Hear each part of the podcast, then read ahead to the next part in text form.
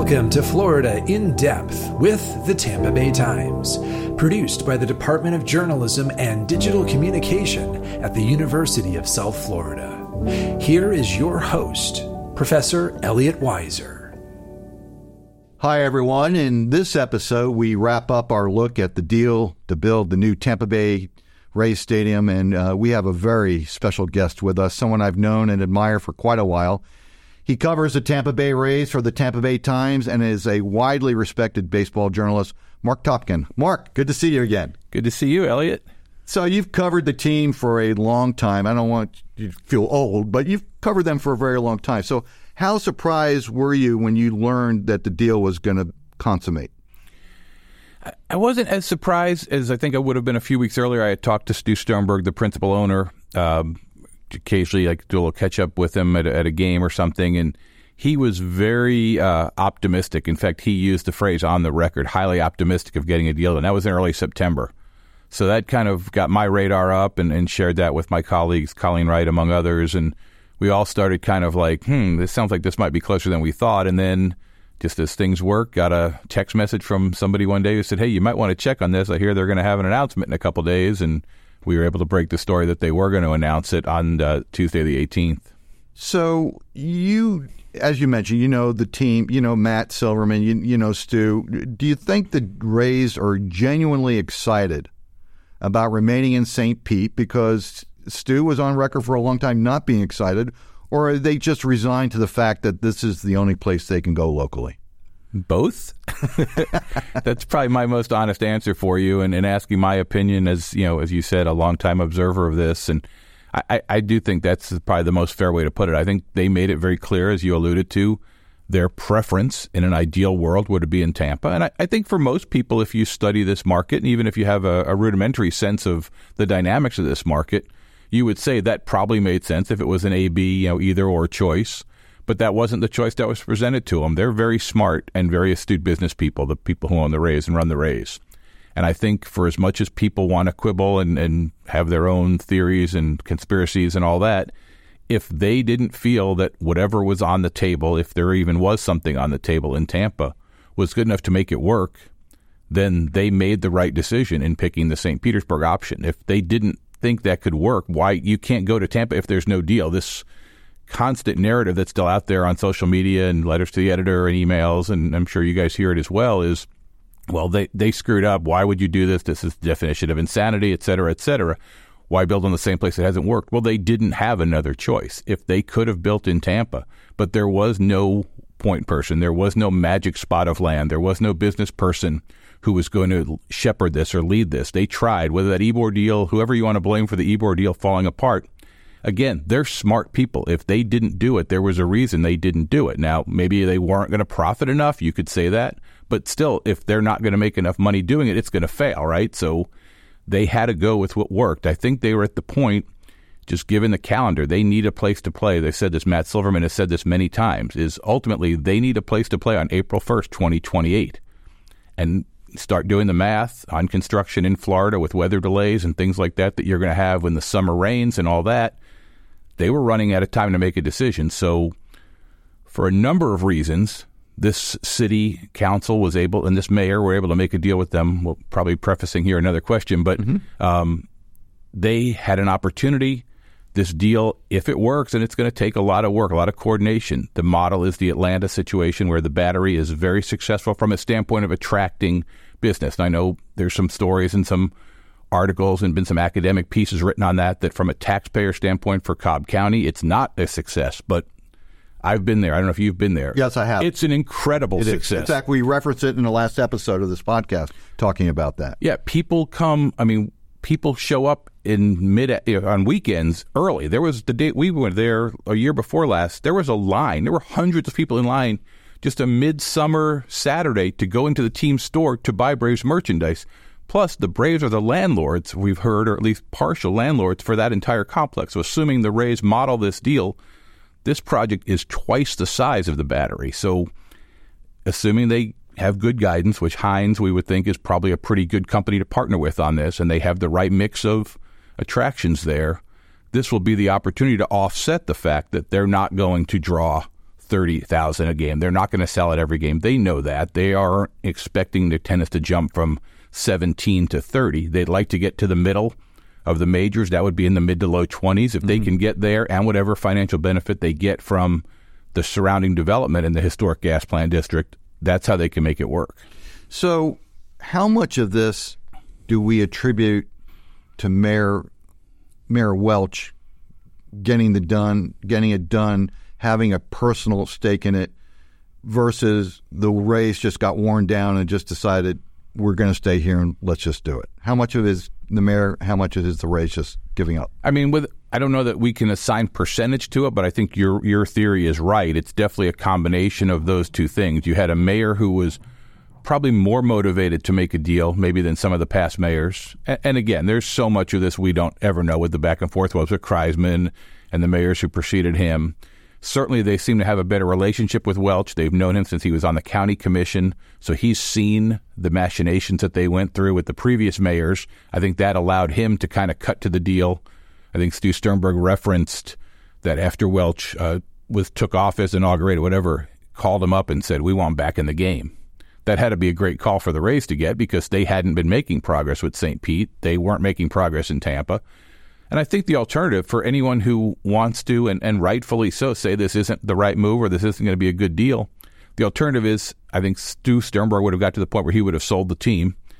And then whoever bought it without any connections to the area, I think would have been much freer and emboldened to say, the heck with this. I don't care, you know, about Tampa St. Pete. I'll move to Nashville. I'll move to Vegas, wherever uh, they want to move to Charlotte. I mean, all these cities are going to come up. MLB is going to expand soon. Mm-hmm. Once they get the Rays and Oakland Stadium or relocation settled, they're going to expand. So I do think that's going to speed that process up. But th- that's where I think this was headed. If Mel- Welch didn't make a deal and the Rays didn't make a deal, and this lingered unless you know this miracle savior Elliot Weiser Stadium in Tampa was suddenly built or something. Uh, I'm not paying that money there for you go. Right there you go. so if, if that didn't happen, then I think you would have seen a situation where Sternberg put the team up for sale and new owners very well could have threatened to move it. I mean, maybe someone would have emerged from this community that's never surfaced before, never wanted to help, and suddenly would have said they'd buy the team and build a stadium. But the team's going to sell for close to $2 billion and we know what the cost of the stadium is is 1.3 billion dollars. So if there's someone in this area who's got three and a half billion dollars to throw into sports and they haven't surfaced yet, you know that would seem pretty un- unlikely.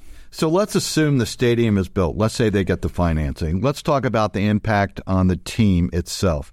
In the short term, uh, will the stadium deal change how the baseball folks operate? So in the next couple of years, are the Rays going to change the way they operate because they know they've got a stadium coming and more revenue? Probably not significantly. I mean, maybe where it helps them, and this is getting a little a little into the baseball side of things, is okay. You know, if they're talking to a free agent mm-hmm. who's you know they're going to offer a five year deal to a player, mm-hmm. you know they can at least tell that player, hey, we're going to have you know you you're familiar with the trop, we're going to play here for you know well now it would be four more seasons, but in your fifth year, we're going to be in the stadium. You can buy a house here. We're not don't there's no more threats of moving there's no more speculation of us leaving. So i do think that would allow them you know kind of in that one narrow area. I don't know that they immediately start like expanding their payroll. I think that would come after they open the stadium. But if you have the assurance of knowing you're here if you have the assurance of knowing you're in the community one of the things and brian aldiss has been probably the lead on this is how they feel like and again we'll find out but they feel like there's been kind of a suppressed market among some corporate leaders in the community, some business leaders, um, you know, fans per se individually, but more so from the group standpoint of people that are like, I don't know if I want to commit. Like, you know, it's fun to go, or I like baseball, but they might be leaving soon. You know, I've got, you know, every company's cutting back. I've only got limited amount of dollars to invest. I don't know if I want to be involved. So he has made the point, and maybe he just wants to keep speaking it into the atmosphere so people start doing it. But the idea that okay, now that you know the Rays are staying, you know, invest with them, or he's going to them saying, "Come invest with us, be part of our growth. We're going to have this exciting new stadium, this exciting new place." I mean, if you own, let's say, you own a sports bar in town that's you know not right in downtown, but you do okay, and you think, "Wow, I want to be part of this." You know, maybe you start working with them now increase your sponsorship a little. They increase your visibility. You get a sign somewhere at, at the trop, and then when this new thing is built, you're one of the, you know, maybe you're the sports bar. I assume there'll be like one sports bar, one rock and roll bar, one family restaurant, one high end restaurant. You know, they'll pick their client mix properly, so or tenant mix properly. So maybe that's how you start investing now. So maybe they do have a little bit of an uptick in revenue, but I don't think you'll see a significant difference specifically from the baseball side initially. So, Marc, long term, I mean, let's. I mean, the Rays are famous for not spending a lot of money, being smart, uh, making good deals, not having highly paid free agents. Does that change when they move into the new stadium? It, it, because it it's almost like your identity could change. Talk about that. Yeah, I mean, I do. I think first of all, they're definitely saying that, which is the right thing to say. That's kind of in the script of people trying to get new stadium deals approved. We're going to invest this money. It's all going to go back into the on-field product. You know, every dollar we get in enhanced revenue, we're going to put back into baseball operations. So they're saying the right thing. That's what you're supposed to say. I do think there will be a certain part of that. They have done it, quote unquote, on a shoestring budget for a number of years now. And you talk to some of their baseball operations people, past, present, whatever, candidly, and they admit it's getting harder because a lot of the things the Rays did over the last 12, 10 years, you know, maybe even a little further back, were innovative things that they brought to the game. Like them or hate them, you know, some of the platoon lineups, the shifting, the opener, all things like that. Well, now what's happened is between other teams watching, it's a copycat sport, and just uh, attrition. I mean, a brain drain. People from the Rays keep getting hired by other teams. So almost all the other teams now are just as smart as the Rays or close to it and doing a lot of these things. And yet, while they're doing so, they have more money. So now it's like all the things that the Rays did that worked when they were these plucky little smart guys who figured stuff out. Now other teams are doing the same things and have the resources to cover up their mistakes, to have better players in these roles. I mean, the like Rays, the Dodgers. yeah, I mean exactly right. I mean, here, who would have thought the Rays and Dodgers were bidding for a player too a couple years ago? But but right. So a platoon when you have two guys that the Rays have two guys who are released, but they're platooning them righty lefty because they both can play the outfield. But now a team's doing that with guys that are like all star caliber players. So it's harder for them to compete on this lower budget. So I think it will help them. I think they will commit a certain amount more to it. Now, do, does that put them to two hundred and fifty million dollars in payroll? No but you know they've never been over like it, there's different math on this 78 82 it's the same year and it's how you do the accounting but they've never been higher than that. So they've never even been to 100 million. You know Erik Neander floated at the season ending media session a couple weeks ago. We might just run this team back. Well i did some not really i'm not really good at math but i did some simple math on that. That'd be like a 120 million dollar payroll. I find that hard to believe they're going to jump to 120 now. That may have just been kind of like him saying, "Hey, doesn't assume we're trading Glasnow and Margot. They're two highest paid players. You know, just so you know, we don't have to." But I do think they've shown, you know, the occasional willingness. We alluded to Freddie Freeman. They tried to get him a couple years ago. The long-term contract with Wander Franco was a $182 million commitment. The signing of Zach uh, Eflin this offseason, unexpected, biggest contract they'd given a free agent ever. And the f- crazy part was that was in 2022, going into the 2023 season. I looked up the previous biggest free agent contract was in their first season in 1998 that they'd given an outside free agent when they gave $35 million to Wilson Alvarez. So there's a name from the past. they have really not gone out there. So I do think you'll see them step up in those kind of things. Hey, let's take a quick break, Marc, and uh, we'll be right back with more. Never miss the news that matters. The Tampa Bay Times has the Bay Area's largest newsroom and is your source for reliable reporting. With 14 Pulitzer Prizes recognizing its commitment to the community through high quality journalism, The Times provides the news you need from the source you can trust. Find local stories, investigative reports, things to do, updates on Florida politics, and more. In print on Wednesdays and Sundays and 24 7 at tampabay.com. Pursue the truth. If you work in the media, communications, or marketing industry, this message is for you. Take your career to the next level by getting your master's degree from one of the top journalism programs in the Southeast. The journalism department at the University of South Florida, St. Petersburg is offering a master's degree in digital journalism and design. And the best thing about it, you can do the entire program from home. This online curriculum can be completed in as little as one year. The program is professionally accredited and provides students with an informative and practical education taught by well respected professionals and academics. The cost is reasonable, The experience is invaluable. For more information, please call 727 873 4881. That's 727 873 4881 or go to www.usf.edu slash journalism. And now, back to Florida in depth with the Tampa Bay Times. Welcome back. Our guest is the Rays beat writer for the Tampa Bay Times, Marc Topkin. Uh, Marc, I have to talk inside baseball with you because you're here, so uh, let's do a little inside baseball. Uh, the question that everyone wants answered is why can't the Rays win in the postseason? well, I think if we both knew the answer right now, uh, Neander or, or, Cash or Sternberg would want us to come over and tell them. So I think they're puzzled as well. I we're think, available, by the way. I way. think they're yeah, and we're cheap. we are cheap. We could form a consulting firm pretty quickly there, Elliot. Yes. Um, look, I, I think they're baffled. I think they were as stunned as, as anyone. That locker room, a clubhouse after the game, game two, when they got beat by the Rangers and eliminated. I don't know that I'd ever been in a room where people were more stunned at the result. I mean, they've had tough losses. They've had seasons end, you know, dramatically, frustratingly, terribly. But I don't think there was even like the most negative person in that room wouldn't have thought they were going to be out into. They were out in 27 hours from the first pitch of game one to the last pitch of game two. Their entire postseason lasted 27 hours.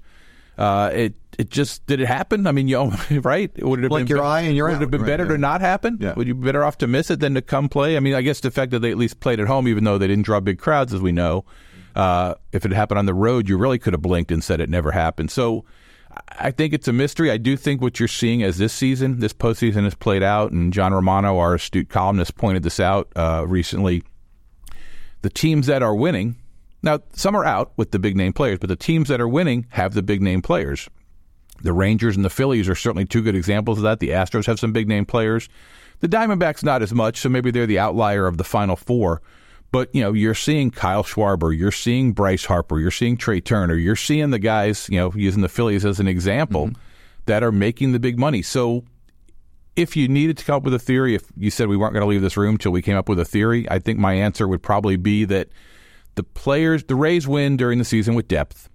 They pride themselves in a way of saying they don't have the best players on their roster 1 through 10, but they have the best players on their roster like 11 through 25 than other teams do. That's where they beat them. They beat them with that, and they beat them with the 26 through 40, the guys that come up during the season, too. So I think what you're seeing, though, is in the postseason where the level of competition is heightened, the pitching is better, the hitting is better, the defense is better, in theory. Those guys that are good enough to get you through the regular season, that win those Tuesday night games, that win those Sunday morning games for you, or Sunday afternoon games for you, aren't good enough necessarily when they're matched up against the other really good players in the league to win when the competition is heightened. I mean, you're not using the back end of your bull, you're not using the back end, the seventh, eighth, ninth reliever in a series postseason when you have days off every other day or every two days. You play two, have one off. So that's where I think the depth advantage the Rays have during the regular season doesn't serve them as well, and the lack of quote unquote star power. You know, look in 2020, Randy Arozarena was a star, right? Mm-hmm. He was incredible. He was the best player of any team had in the postseason, and they got to the World Series. You didn't have that last year. You didn't have that this year in that short sample. Nobody really got hot for the Rays in those couple games, and you saw that this year as well. So, do you think in uh, for next year, do the Rays in the offseason go after a big name player, get a star player? No, okay, I knew the answer to no, that. No, and, and yeah. you know, I, I, think they would. Their answer would be that they've kind of grown some. Right, Yandy Diaz is is now a star player. He was an All Star. They'd never had. Well, one other time, excuse me, they had two players voted to start in the All Star game. That was way back in 2010.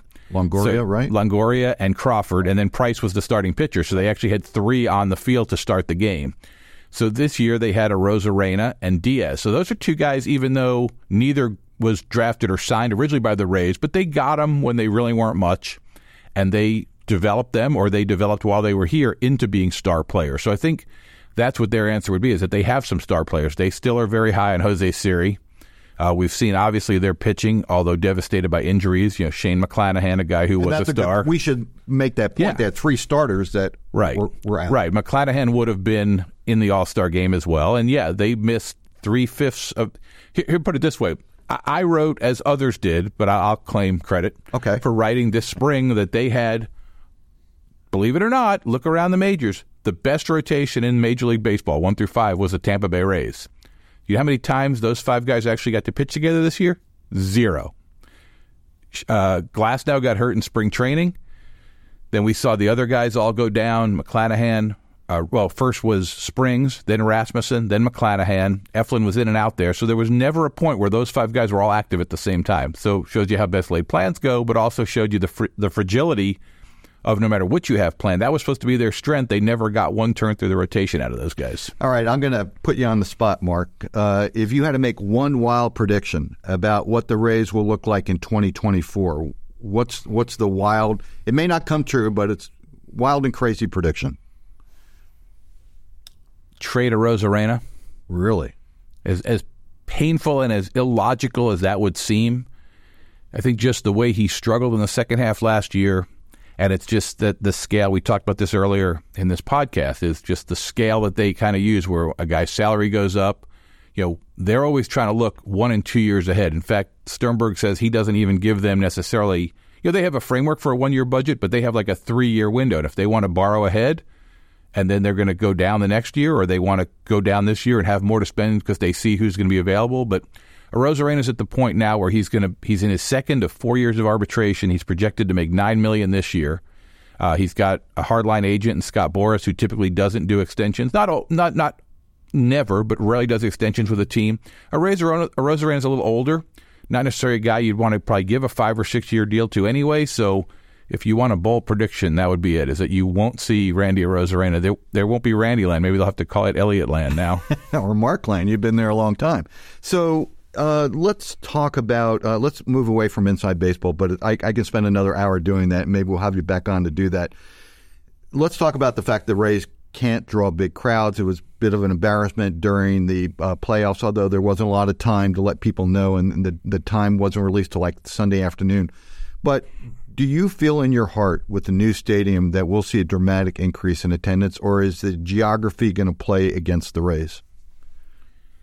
talk about something we could talk about for an hour. Um, uh, let's see. Well, first of all, I, you'd probably have to define dramatic to me. I mean, Uh, you know, so maybe they're averaging in the mid 20s. so from 17 to 22, Yeah. I, I think you could see that. And certainly the first couple of years, there's usually a built-in bump.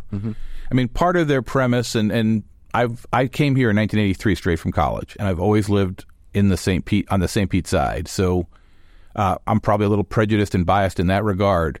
But the fact that uh, one of the explanations is the fact that there's so many more people now living, especially in the downtown St. Pete area, and it's true. I mean, you know, I just I remember when I started here, I worked weekends at the Times, and to go out to dinner, we had to get in a car and go to 34th Street to go to a fast food place. Not even anywhere nice. There weren't even fast food places on 4th Street or anywhere to go in downtown that was open on the weekend. So it's just mar it's amazing and, and you know just the construction driving by to come over to see you guys today and right across from our building there's a 50 50 50 story building being built right next to a 40 40 story being built there's already several luxury condos so there's a high end there's a lot of building and there's a lot of high end buildings. So i think there's more people who have money to spend that are in downtown st pete who now they don't have to drive over the bridge. If they can get a percentage of those people just to walk to the trop or or the new stadium whatever it'll be called you know that'll help too. But i, I do think that at some point there, there has to be an acknowledgement that this is not the bridge is not